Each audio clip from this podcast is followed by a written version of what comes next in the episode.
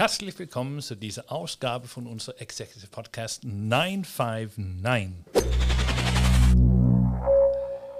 Ich habe die heute, heute die besondere Freude, Matthias Haag hier hinter das zweite Mikrofon begrüßen zu dürfen. Matthias, dir herzlich willkommen. Hallo Jeppe, danke für die Einladung. Ich habe das ja, sehr gerne. Ähm, wir stehen ja, wie, wie das sich gehört, mit mindestens 24 Meter Sicherheitsabstand. War nicht ganz, zwei, Sollen wir nachmessen? Nee. Ähm, hier in kuscheligen äh, Stuttgart, das ist heute ein sonnigen und wunderschön warmen Tag. Ähm, deswegen bist du nicht da, sondern weil wir über ein extrem, äh, denke ich, gegenwärtiges Thema, ein immer gegenwärtiges Thema uns unterhalten werden. Das wäre die schöne Kommunikation. Sowas kann Matthias nämlich, er kann ganz viel. Jetzt darfst du dich erstmal ein bisschen vorstellen, dass die Menschen da draußen das Vergnügen haben zu verstehen, mit wem wir uns denn hier heute unterhalten. Danke, Jeppe. Wie du schon gesagt hast, ich bin Kommunikationsfreak. Das beschäftigt mich schon mein ganzes Leben und ich bin einfach der festen Überzeugung, dass Kommunikation mit das Wichtigste ist, was wir als Menschheit haben. Weil wenn du die Kommunikation wegnimmst, dann sind wir nicht in der Steinzeit, dann sind wir wieder auf dem Baum. Noch weniger, oder? Noch weniger. Wahrscheinlich kommen wir nicht mehr auf den Baum rauf. Äh, vielleicht gerade noch auf jeden Fall. Nimm uns die Technik, dann sind wir wieder bei Steinen und Feuer machen in der Höhle. Nimm uns die Kommunikation und wir sind noch weiter zurück. Warum ähm, also wenn ich jetzt so in die, äh, die wirtschaftliche äh, Landschaft rausschaue, wir sind ja so der Wirtschaftspodcast ähm, und äh, wir haben ja auch das Vergnügen, sehr viele Führungskräfte in unserer Hörerschaft auch so haben. Nehmen wir immer wieder mit Freude, stellen wir mit Freude fest, heißt das in Schwäbisch. Ähm, aber wenn wir jetzt einmal über den Atlantik gucken, so fangen wir ganz groß an. Äh, der erste Mensch in meiner Wahrnehmung, der sich vernünftig artikulieren konnte, also nicht Kommunikation ist ja nicht nur das Sprechen, sondern auch unsere Körpersprache, alles andere, was das, was wir sagen, das, was wir nicht sagen, natürlich gehört auch dazu. Ähm, und der erste, der wirklich da, äh, sagen wir mal, High Performer war, viele werden da äh, nickend, anerkennend auch denken, ja, das war ja Steve Jobs äh, mit seiner extremen Fähigkeit, da Menschen in, in, in äh, äh, Aufmerksamkeit zu halten über Stunden. Wieso scheint das noch nicht ganz angekommen zu sein bei sehr vielen Unternehmen in Europa, wenn nicht sogar Deutschland oder wenn nicht sogar in Schwabenland? Was ist die Schwierigkeit dabei? Ich denke, Steve Jobs ist natürlich jetzt einer der ganz, ganz großen, wenn es um diese Performance geht, dass man Leute mitreißt, dass man einen Vortrag hält. Ähm, aber sicher haben wir auch in Deutschland Speaker und äh, CEOs, die gut frei sprechen können. Ich finde, es ist wichtig, dass die Menschen authentisch sind. Wenn sie wirklich authentisch sind, dann glaube ich ihnen das, was sie sagen. Ob sie das Charisma haben und mich dann so mitreißen können, das ist wiederum anderer Punkt. Das kann mhm. man aber auch trainieren und lernen bis zum gewissen Grad. Charisma kann man lernen. Ja, okay.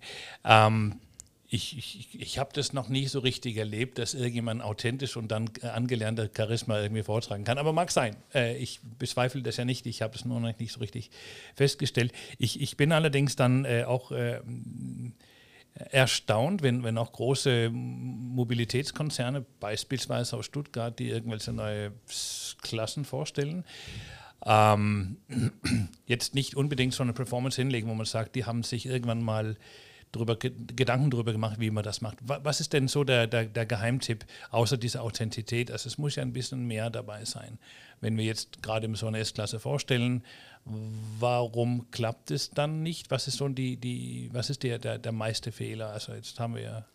Ich glaube, der große Fehler ist, dass man Kommunikation oft unterschätzt. Dass man denkt, naja, ich gehe da jetzt raus, ich sage dann halt die Sachen, die ich sagen möchte und äh, dann haben es alle verstanden. Und dass Kommunikation wesentlich mehr ist mhm. und dass Kommunikation beim Empfänger ankommen muss und beim Empfänger vom Empfänger verstanden werden muss. Mhm. Das haben wir oft nicht so auf dem Schirm. Wir denken oft sehr subjektiv aus unserer Sicht heraus. Okay. Meinst du nicht, dass diese, äh, wir haben ja gesagt auch vorrangig, also wir haben ja kein Pandemiegespräch heute, ganz bestimmt nicht, da haben wir allesamt genug davon gehört. Und es ist auch vorbei, demnächst eigentlich schon längstens vorbei, oder? Wovon redest du gerade? genau. Schönes Wetter draußen. Eben. Ähm, Aber diese Zeit äh, hat uns ja auch so Kommunikation einiges gelernt, weil äh, plötzlich müsste die armen Führungskräfte dann anfangen, mit ihren Mitarbeitern dann über Zoom und Co. Ähm, so unterhalten. Ähm, und wir, wir müssten dann auch äh, diese, diese ganze persönliche Vibes, die wir beiden jetzt zum Glück erleben können, weil wir mit unserer paar Meter jetzt äh, uns, uns anschauen können, unsere Körpersprachen und so weiter einsetzen können. Ähm, wird es nicht nachhaltig unsere Kommunikation verändern? Dass wir jetzt so Homeoffice, Videocall. La Hat es längst, würde ich behaupten. Also ich denke, dass alle zustimmen werden, dass wir nicht mehr komplett auf den Modus vor der Pandemie, ich sage das Wort jetzt nur mhm, einmal, ja. äh, zurückswitchen werden. Es wird sich wieder, es werden sich wieder mehr persönliche Kontakte auch ergeben, mhm. aber bestimmte Learnings, die wir gemacht haben, die werden beibehalten.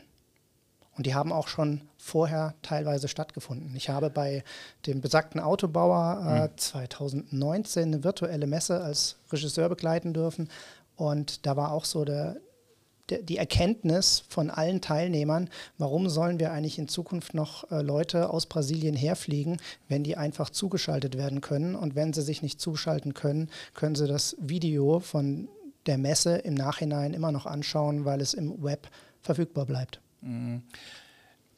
Ich, ich würde das ja gerne äh, eins zu eins so übernehmen, aber ich, ich bin ja immer so ein bisschen skeptisch, was das angeht, weil die Menschen an sich, also die Menschheit an sich mhm. haben ja jetzt, äh, sagen wir mal, ähm, mit nichts Schwierigkeiten außer so lernen. Äh, also wir, wir lernen ja nicht brutal schnell. Also das, und, und wir vergessen dafür extrem schnell, was wir vielleicht gerade im vermeintlich gelernt haben. Und, und äh, das ist auch das, was mir so ein bisschen kitzelt bei unserem Gespräch, weil, weil äh, ich bin ja, äh, wir, wir sind auf jeden Fall einer Meinung, was es angeht, äh, Kommunikation noch besser anwenden zu können, aber ich glaube noch nicht, dass wir ausgelernt haben. Also eigentlich gar nicht. Und jetzt, was ich, worauf ich ein bisschen auf die Suche bin, also erstens meine Behauptung, wir haben noch nicht ausgelernt. Ähm, zweitens, ich glaube nicht, dass die Unternehmen so verstanden haben, welche Mehrwert sie jetzt da rausholen können, wie wir das beschleunigen können, so dass wir uns dann auch authentisch fühlen hinter das Mikrofon oder vor, vor die Videolinse oder whatever.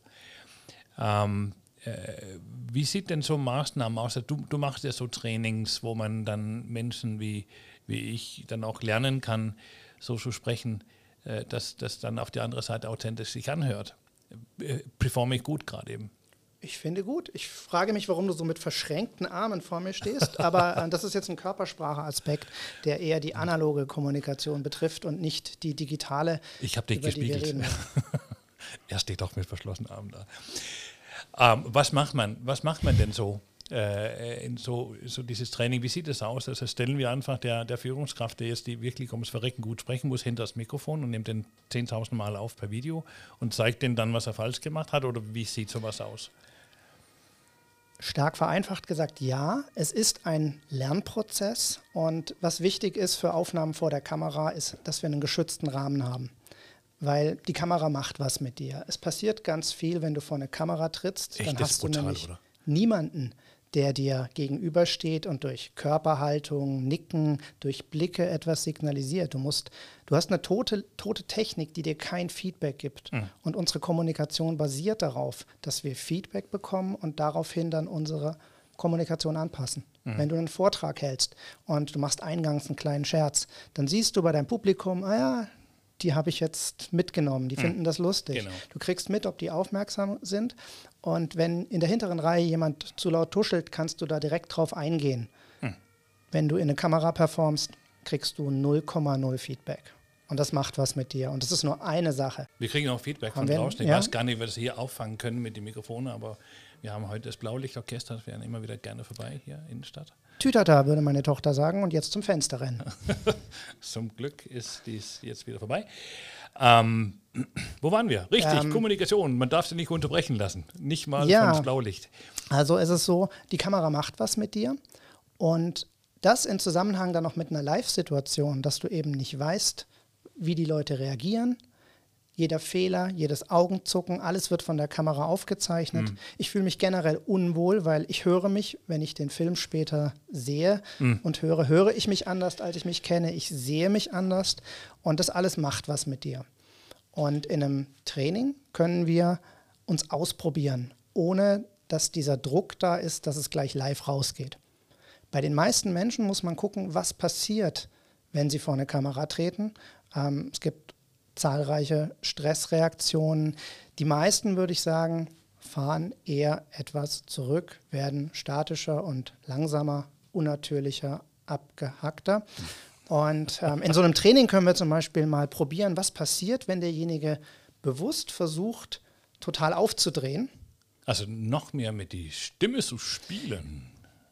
Ich sage dann zum Beispiel, pass auf, lass uns jetzt mal Teleshop machen. Du hältst jetzt den gleichen Vortrag nochmal so wie im Teleshop. Und wenn das funktioniert, dann trinken wir ein Glas Wasser. Schlurf. Und die Leute schauen mich dann oft so ein bisschen ungläubig an, weil diese Teleshop-Typen sind ja schon ein bisschen Wüsste ich nicht, ich habe noch nie bisschen so drüber. So geguckt. Also einfach überdreht, ah. das Ganze wirklich steigern, voller Emotionen, totale Begeisterung, sehr mhm. Amerikanisch, extrem amerikanisch. Ah. Und das muss man aber auch können. Mhm. Und die wenigsten können das. Und bei den meisten hilft das einfach, dass sie ein bisschen aus diesem Low rauskommen, in das sie durch die Kamera reingebracht werden. Das heißt, wir regulieren quasi die, die Emotion, mit der jemand nach draußen geht, auf einen normales Level und gleichen das aus, was die Kamera ihm wegnimmt. Okay, das kann ich gut nachvollziehen.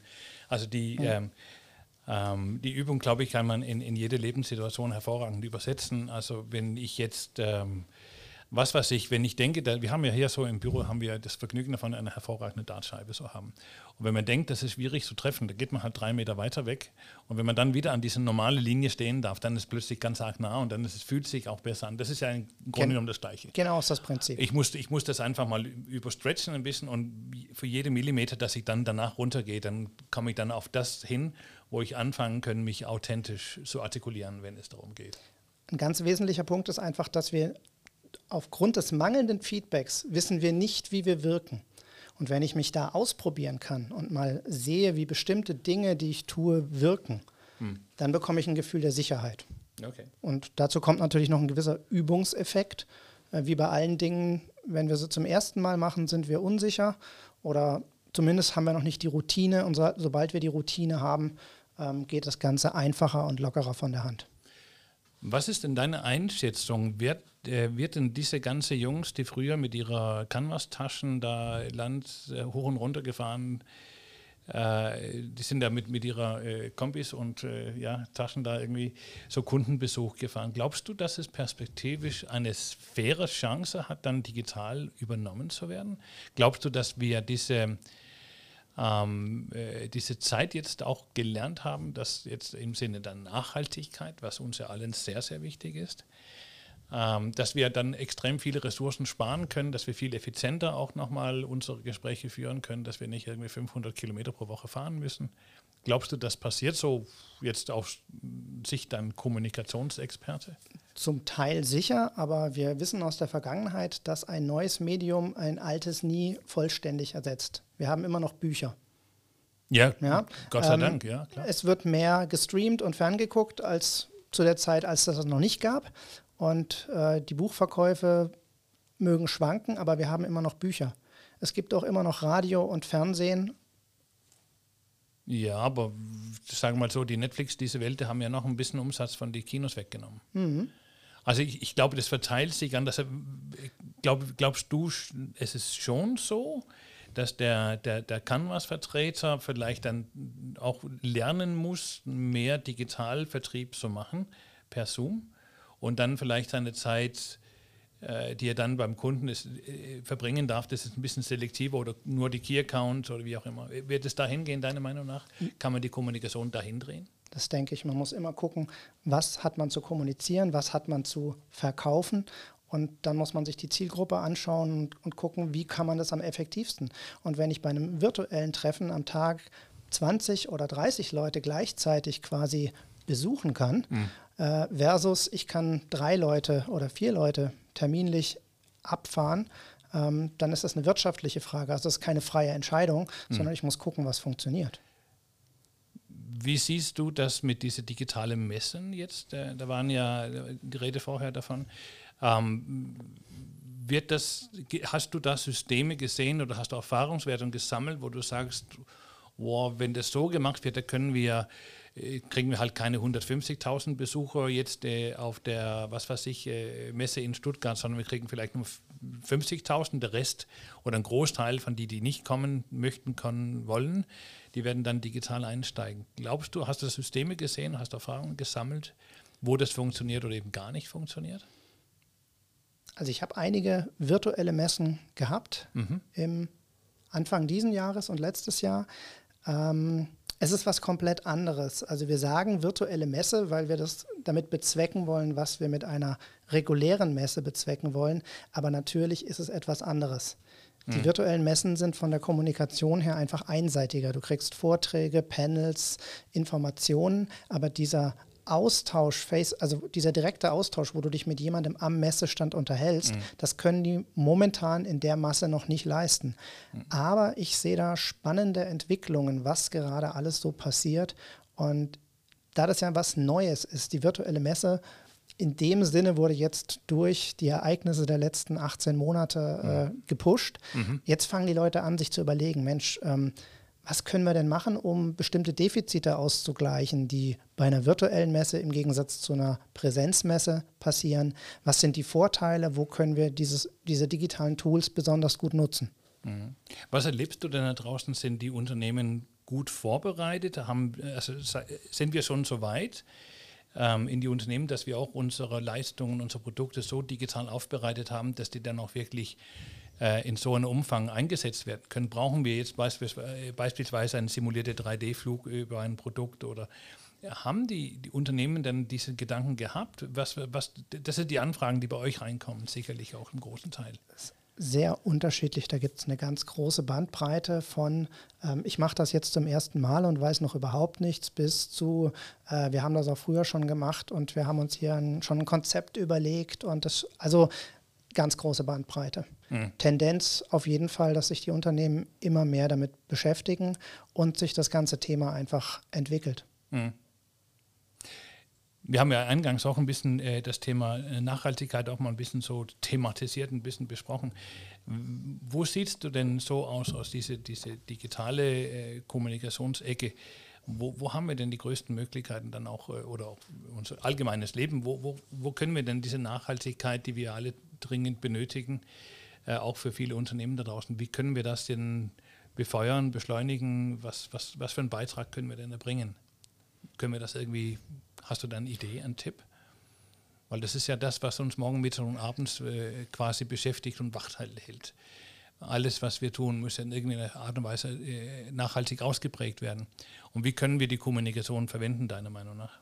Nee, jedes, jedes Remote-Meeting, was eine Autofahrt einspart, hat einen nachhaltigen Effekt. Wenn Flugreisen dazukommen, umso mehr. Und mhm. ähm, da sehe ich schon einen großen Effekt an Nachhaltigkeit. Einfach, ich fahre jetzt nur noch zweimal die Woche durch Stuttgart anstatt fünfmal die Woche. Und bald kommt ein Elektroauto. Alles, was wir, alles, was wir nicht tun, ist natürlich auch eine, ein, ein, Beitrag. Und ich, ich, ich bin nur ähm, immer die Auffassung, dass, dass wir äh, nicht nur durch die Sachen, die wir unterlassen, sondern auch Sachen, dass wir proaktiv tun können und müssen ähm, Unternehmen und unsere auch private, privates Umfeld sicherlich sehr kräftig in die Richtung treiben müssen und bei, bei jeder Handgriff eigentlich überlegen müssen, wie können wir diese Nachhaltigkeit für, für unsere Unternehmen, für die Firmen und für äh, letztendlich für unsere gesamte ähm, Hemisphäre äh, ein bisschen steigern.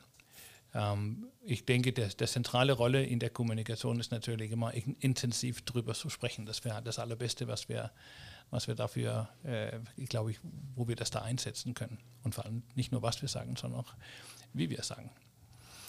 Ähm, Nochmal ein, ein, ein, Wort am, am Ende zur, äh, was haben wir denn alles gelernt? Wir haben ja ein bisschen mehr Zeit gehabt, ein Buch zu lesen und ein bisschen mehr Gedanken zu machen über, über die Branche, über die Welt. Was hat denn die letzten 15 Monate mit dir gemacht? Mir hat es viele Freiheiten gebracht und ich habe erkannt, wie wichtig die kleinen Momente mit Menschen im Leben sind, weil die plötzlich weggefallen sind. brutal, oder? Also der, der Winter war echt hart. Ähm, dieses Mal essen gehen oder einfach, ja, der soziale Austausch, das wird, wird jetzt, glaube ich, ganz anders wertgeschätzt. Das hoffen wir mal. Ähm, die ähm, letzten 20 Minuten mit dir ist sehr wertgeschätzt. Es war sehr spannend, deine Meinung und Themen zu hören. Eine Sache würde ich nochmal ganz am Ende machen, weil ich habe mich schlaps gelacht am Anfang, als der Matthias hier reingekommen ist. Da hatten wir so einen blöden Korken dabei. Und den äh, hält er zwischen seine Zähne vorne fest. Ich spreche mit einem Korken im Mund. ähm, das hat mir echt ein bisschen aus, die, aus der Ruder geworfen, die ersten paar Minuten. Ähm, und äh, ich glaube, das, die, das Geheimnis bei deinem Korken im Mund ist, kannst du mal erklären, wenn man das verstehen kann? Ich werde mich bemühen. Ähm, wenn ich mit einem Korken im Mund versuche, normal zu artikulieren, muss ich mich sehr bemühen. Meine Zunge muss extrem präzise arbeiten, um diese Laute trotz dieses ich habe einen dicken Sektkorken, der ist für fortgeschritten. Ihr könnt mit einem Weinkorken anfangen zu üben. Ähm, trotzdem diese Laute artikulieren zu können. Und wenn ich dann den Korken herausnehme, dann merkt man sofort, dass meine Zunge einfach genauer arbeitet, präziser und dadurch meine Aussprache sauberer wird. Wunderbar. Das nächste Mal werde ich mir im Vorfeld einen Korken einstecken im Mund und ähm, äh, versuche meine Aussprache dann klar zu machen. Ganz klar von meiner Seite, Matthias Haag, herzlichen Dank für deine Zeit. Vielen Dank für das sehr nette Gespräch. Wir sind uns einig, Kommunikation ist da, äh, um zu bleiben und es kann immer noch schöner werden. Vielen Dank, Jeppe. Gerne. Euch da draußen vielen Dank für eure Aufmerksamkeit und bis recht bald wieder.